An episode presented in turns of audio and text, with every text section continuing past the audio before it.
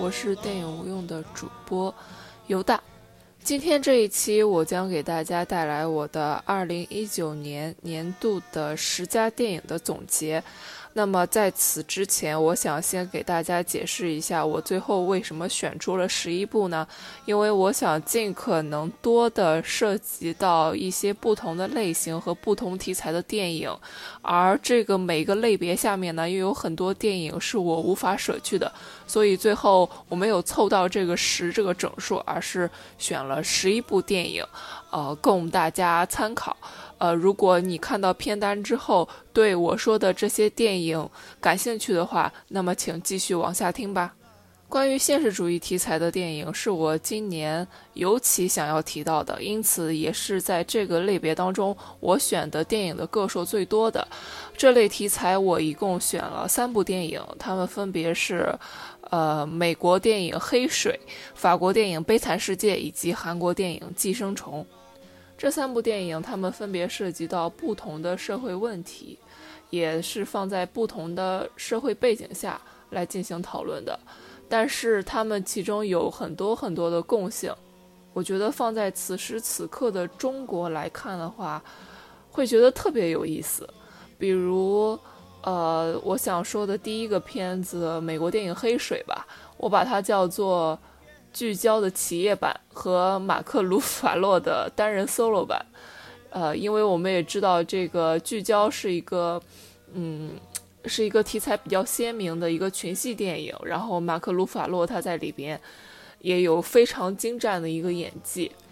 这个长达10几年的与化工业巨头杜邦的调查官司，在现在我们急需诸如杜邦、3M 或者 Honeywell 这样的优质的 N95 口罩的中国来看，就特别有意思。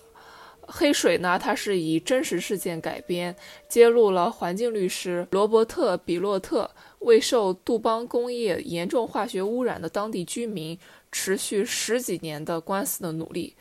这部电影对我的影响不仅仅是让我认识到了特氟龙这种普遍存在于不粘锅还有织物等生活方方面面的特殊有害化学物质在生产的过程中带给工人、居民和当地生物带来的巨大的惨无人道的影响，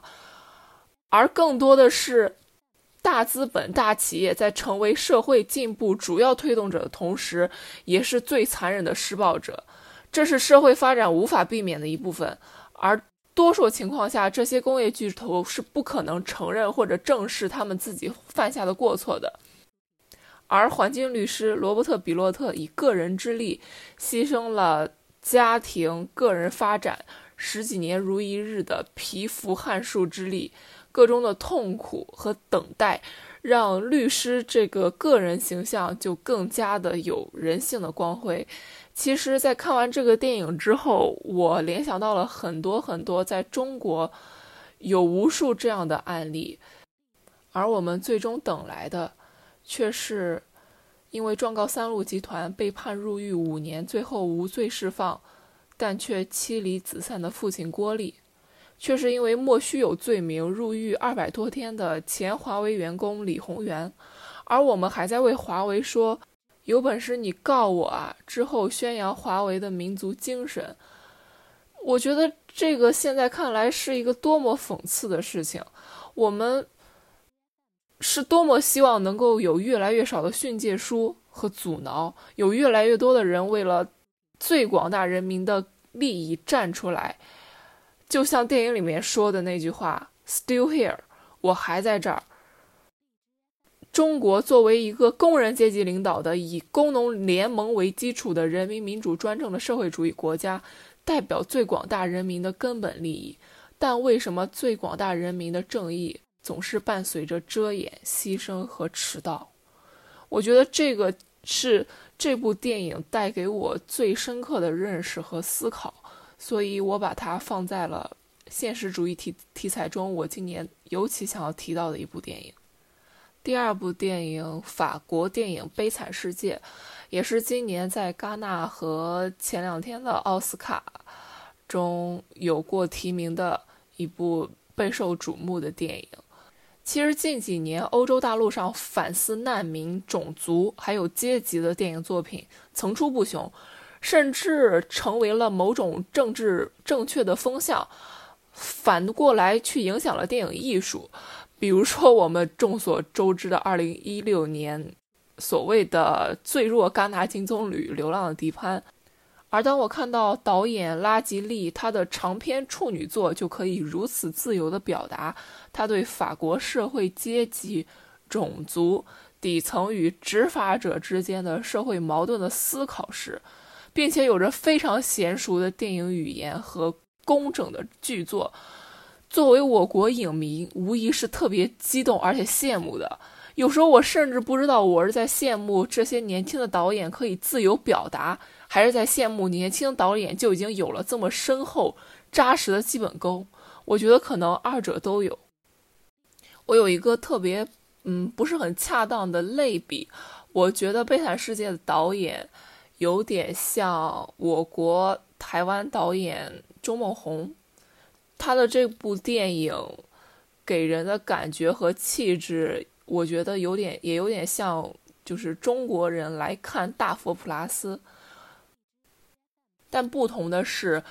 悲惨世界》这部电影也有很大的场面调度，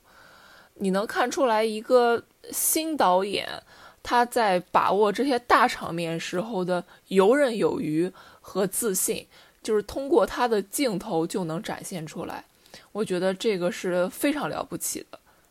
那么现实主义题材的最后一部就是今年大热，其实已经热过好几阵了，但是前段时间尤其热的韩国电影《寄生虫》。其实我特别喜欢《寄生虫》在横扫了奥斯卡之后，韩国总统文在寅在发表祝贺时候讲的那段话。他说电影《寄生虫》以最韩国的故事打动全世界观众，其充满个性的演出以及台词、脚本、剪辑、音乐、美术和演员们的演技都向世界证明了韩国电影的力量。《寄生虫》的奥斯卡四冠王是过去100年里所有韩国电影人不断努力的结果，今后政府将进一步为广大电影人提供能够尽可能发挥想象力并且放心大胆创作的电影环境。其实你在看完电影之后，你就会有一个很直观的感觉，《寄生虫》它描绘的问题不仅仅是韩国的，虽然文在寅他说是用最韩国的故事来打动全世界观众，他其实说的是一个很普遍的、普遍性的、普世性的阶级问题，但是却是用最韩国特色的表达。所以产生《寄生虫》的韩国不惧怕电影会说话，不惧怕电影揭露的社会问题，而是以更加开放的心态去拥抱它。对，没错，电影是有力量的，但不应该成为社会政治惧怕的那种力量。我觉得通过《寄生虫》让我们看到了目前为止亚洲文化语境下最民主也是最先进的文化与社会共存并且互相影响的方式。我觉得这个是我国文化或者是电影产业最值得借鉴和学习的地方。接下来的3部电影是我2019年个人最喜欢的极具个人影像和叙事风格的类型的电影，因为这样的电影它涉及到个人的审美和个人的喜好不同嘛，所以在此可能有一些非常个人的见解，所以还希望和大家多多的讨论和交流。那么第一步就是灯塔，我借用当年对异形的描述的那段话来说 In space, no one can hear you scream. 太空中没人听得见你呼救。这种把类型片叠加高级的恐怖手法，并且通过这种方式推广开来，可以看得出来对这部电影的导演罗伯特·艾格斯的影响是非常大的。罗伯特·艾格斯在他的第一部长片《女巫》之后，把前人优秀的恐怖片的手法和自己独特的影像风格结合起来。他虽然是一个很年轻的导演，但却做到了老的恐怖片的影像质感，尤其是运镜的手法。给我印象很深的是罗伯特·帕丁森在屋前发现了一只海鸟之后惊慌失措的表情，然后镜头从海鸟的特写立刻迅速地转到了远方的灯塔，这是很典型的老片时代的运镜方法，然后还配合着一个非常急促而且短暂、音频很高的一个背景音乐。总之，这种手法给人带来的感觉是非常奇妙的，而且导演也并不避讳在片中出现大量的符号意象。虽然全片只有2位主演罗伯特·帕丁森和威廉·达福，但是这些符号都被编织进了无数美妙的画面和精心设计的对话语言当中。这给人带来的直观感受就是，即使是黑白的影像风格，也绝不代表这就是粗制滥造之作，反而影片所呈现出的精准和精致，比彩色片还要难。因为我们知道黑白影像不仅仅是靠所谓的后期的简单调色，那是伪黑白，而是需要精心设计场景的布景打光、灯光等等。其实这更加考验一个导演的功力。很多人对灯塔都有不同的理解和解读。虽然灯塔是一个单线叙事的电影，但却是各种类型片叠加之下的产物，所以这带来的电影可解读的空间也非常大。这就是这类电影主旨最有趣的地方，每个人都可以通过自己的阅历和自己的理解来对本片的符号进行不同的解读，而且这没有绝对的对错。我觉得这就是电影最本真的意义所在。而今年我们看到了一个年轻导演用自己对老片时代的热爱还原了这种感觉，我觉得这个是非常难得的一件事儿，而且这部电影最终呈现出来的效果非常好。接下来的第2部电影是和刚才的灯塔那种黑白老电影的影像质感截然不同的，而是充满油画气息的俄罗斯电影《高个》。这部电影在当时戛纳前线传来的时候，就让我觉得是最值得期待的2部作品之一。这2部作品，一个是《寄生虫》，还有一个就是《高个》。导演呢是有着所谓的俄罗斯多兰之称的康杰米尔·巴拉格夫，同多兰一样，他有着年轻帅气的外表，而且初出茅庐的作品起点就很高，受到戛纳系的赞赏等等，也被叫做戛纳的亲儿子吧。但是在这些看似不是那么公允的评价之下，你能看到的是一幅幅德国油画般精致的场景和动人的生动的人物，看得出来是经过非常精细的设计和打磨的产物。这对年轻导演来说，我觉得是非常好的一件事儿，因为这代表了他有着扎实的基本功和对电影表达出了那份热爱，甚至在剧作上都体现着这个导演所谓的小聪明，就是众所周知，战后创伤这类题材的电影其实数不胜数，而且感人至深的好电影也有很多。但是即使是在举国恐同的俄罗斯，导演也选择了一个非常巧妙而又独特的女同性恋作为本片的切入口，从这个数量少之又少的群体来一窥二战之后痛苦的俄罗斯这个管中之宝，其中的新奇巧妙和表达出感人动人的那种情感，是这个电影我觉得最大的亮点。那么个人影像风格这个系列的第三部也是最后一部，我给了爱尔兰人。看完之后一句话评价，爱尔兰人是马丁·西克塞斯给全世界黑帮片影迷的长长的情书。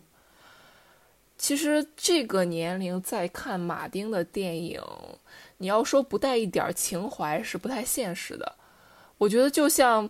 片尾那首给我印象非常深刻的 In the Still of the Night 一样，这是一个能给全世界影迷一声温润的叹息，一声扼腕和怀念的电影。就是你可能再也看不到乔佩西出山演电影了，可能再也看不到罗伯特·德尼罗和阿尔·帕西诺演对手戏了，你可能再也看不到有导演为了缅怀那逝去的美好的电影的一代而愿意拍一部如此长的长片了。所以我愿意把爱尔兰人看作一代黑帮片里程碑式的终结，我觉得它值得这个年度最佳。我甚至觉得一向与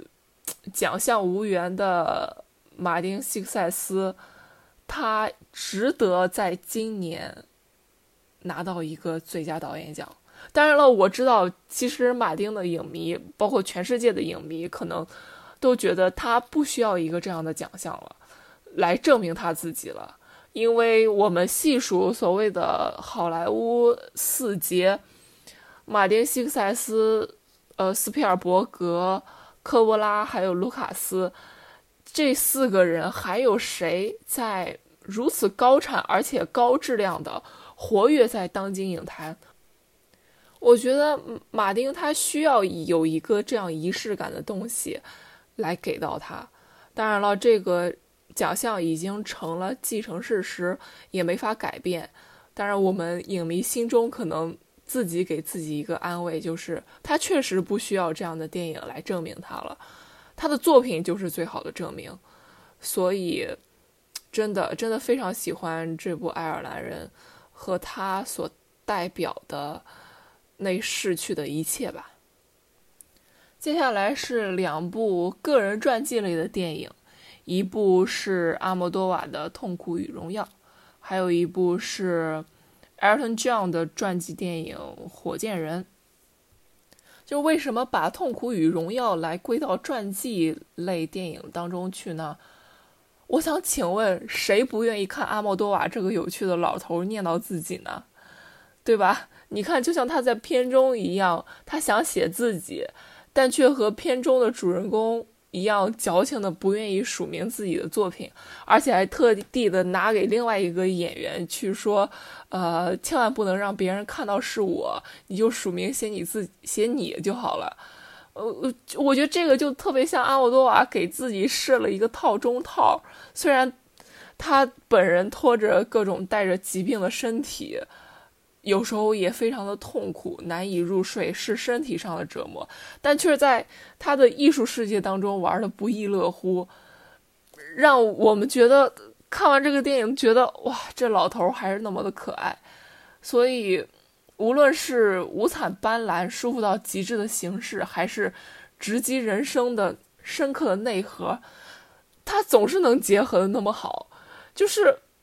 阿莫多瓦就不用说了，就是看就完事儿了。而且看完《痛苦与荣耀》之后，我找到了新年我的新家的装修方向，太可爱了，强烈建议所有的影迷去看《痛苦与荣耀》。第二部《火箭人》是强烈建议所有的欧美流行音乐爱好者去看。这是一个不可多得的想象力佳作，真的就是我们拿去年大热的让摇滚影迷泪流满面的《波西米亚狂想曲》跟这部来比，这部 Elton John 的传记电影最突出也是最吸引我的一点，就是他疯狂到极致的想象力和近乎那种音乐剧呈现的形式。其实我最反感的就是像《波西米亚狂想曲》中间被万人吹捧的还原度有多么高的演唱会。其实好的传记电影不是要100%的还原度，你要去追求真实性还原度的话，那你还不如去看纪录片，因为没有什么比纪录片的镜头还原的更加真实，对吧？但是火箭人就很好的打破了真实这个框架，它近乎音乐剧的完美设计，给爵士本来传唱度就非常高的歌曲插上了一对想象的翅膀，就好像是80、90年代的百老汇那样。那个时候音乐剧兴盛，经典作品和优美的歌曲层出不穷，似乎呼应了大洋彼岸 Elton John 的职业生涯。而且影片中主演蛋蛋演唱跳俱佳的表演让我非常喜欢，加上他和爵士合唱的那首 I'm Gonna Love Me Again 是我去年循环次数仅次于爱尔兰人的 In the Still of the Night 的一首歌，不枉得了奥斯卡最佳歌曲奖啊，来慰藉我这颗受伤的小心灵。第四大类是战争题材的电影，今年战争题材的电影也看的蛮多了，但是我觉得最优秀的也是我最想选进十佳的就是彼得·杰克逊的《他们已不再变老》。我在电影院看完这部电影之后，我就回想到在将近20年前的时候，彼得·杰克逊他开创了一个自己的中土电影世界，同时也不遗余力的推动电影工业技术的不断发展。当现在满屏的都是 CGI 和视觉特效借着高概念的外壳向我们扑面而来的时候，彼得·杰克逊却用最本土的、最回归他私人的故事告诉你，即使是一个小小的怀念，也可以继续用不断拓展的电影技术达到更完美的呈现。就是彼得·杰克逊他总是第一个做着别人没有想到的尝试，而这部《他们已不再变老》无论是从故事上啊、制作上啊、情感共鸣上来讲都是非常成功的。这部电影的特色就在于彼得·杰克逊用先进的电影技术还原了一张张定格在黑白照片上英国年轻士兵坚毅但是却略显稚嫩的脸，他用流畅又通俗的脚本去讲述一个人类历史上最普世最共情的故事，那就是爱国和生死。其实看起来特别宏大的概念在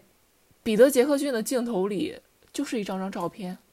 就是一场场逼真到无以复加的戏，也是他对战争给最普通的个体带来的残酷影响的思考。我觉得这无疑是我今年看到的最新奇也是最朴素的战争片，但却是最能打动我的。接下来就是要进入到我每年都会选的一个电影类别，就是动画电影。今年我选的这部动画电影可能有点特殊，因为它其实是完全是献给影迷的一部电影，就是布努埃尔在《神鬼迷宫》中。我自诩为一个布努埃尔的影迷啊，所以我认为布努埃尔的电影和他的周边，所有的周边就是好上加好，就是带着影迷的这个光环和滤镜去看这部电影，我觉得给我的感受是又进了一层。比我之前看一些布努埃尔的电影啊，包括是跟他有关的著作啊、书籍来讲，都是一个不同的体验。所以我强烈建议布努埃尔影迷和超现实主义的影迷，以及欧洲电影的影迷，去看这部动画电影《布努埃尔在神鬼迷宫》中。只有我们影迷才懂的一部电影。最后一个类别是不得不提的，就是国产佳作。今年的国产电影我只选出了一个代表，我觉得也是给我印象最深的一部电影，就是《平原上的夏洛克》。当然了，这部电影很可惜，由于它的制作成本和宣传的关系，它当时的在中国院线的排片并不多，我也因此错过了在大荧幕上欣赏的机会。其实今年国产佳作挺多的，但是这部小成本的电影的构思和表达，就是像给了我们所有自以为是知识分子的人一记响亮的耳光。它是来自农村的，这部电影是扎根于乡土的，但却揶揄了一个西方最有名的虚构人物神探夏洛克，来表达中国农民和社会现实。我觉得这是他最巧妙的地方，也是最精彩的部分。我始终认为中国最好的类型片一定是来自农村。在我看过了《平原上的夏洛克》之后，我就更加坚定了这个看法。它虽然是一部小成本的电影，但是我觉得值得所有的中国人去欣赏这部。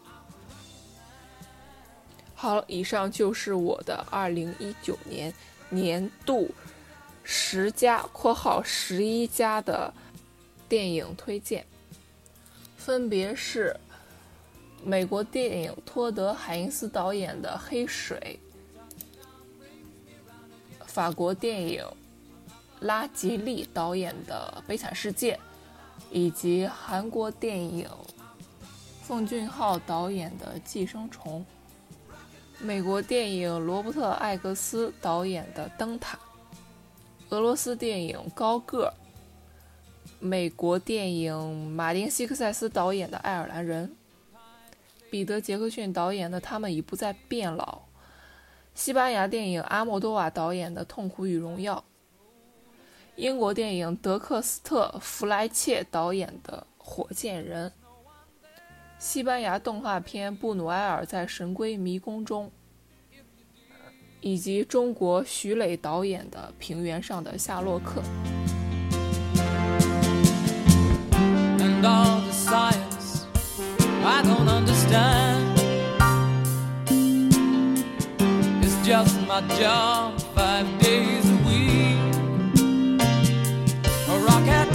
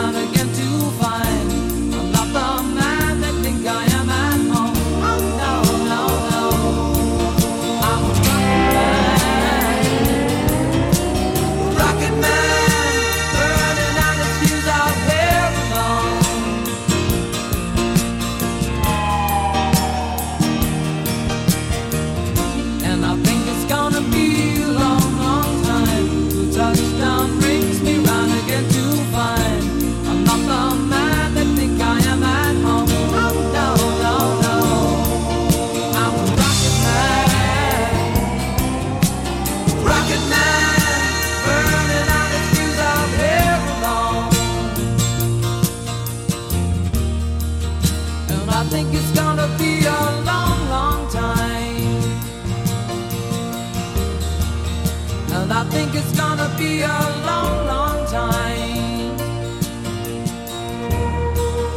and I think it's gonna be a long, long time, and I think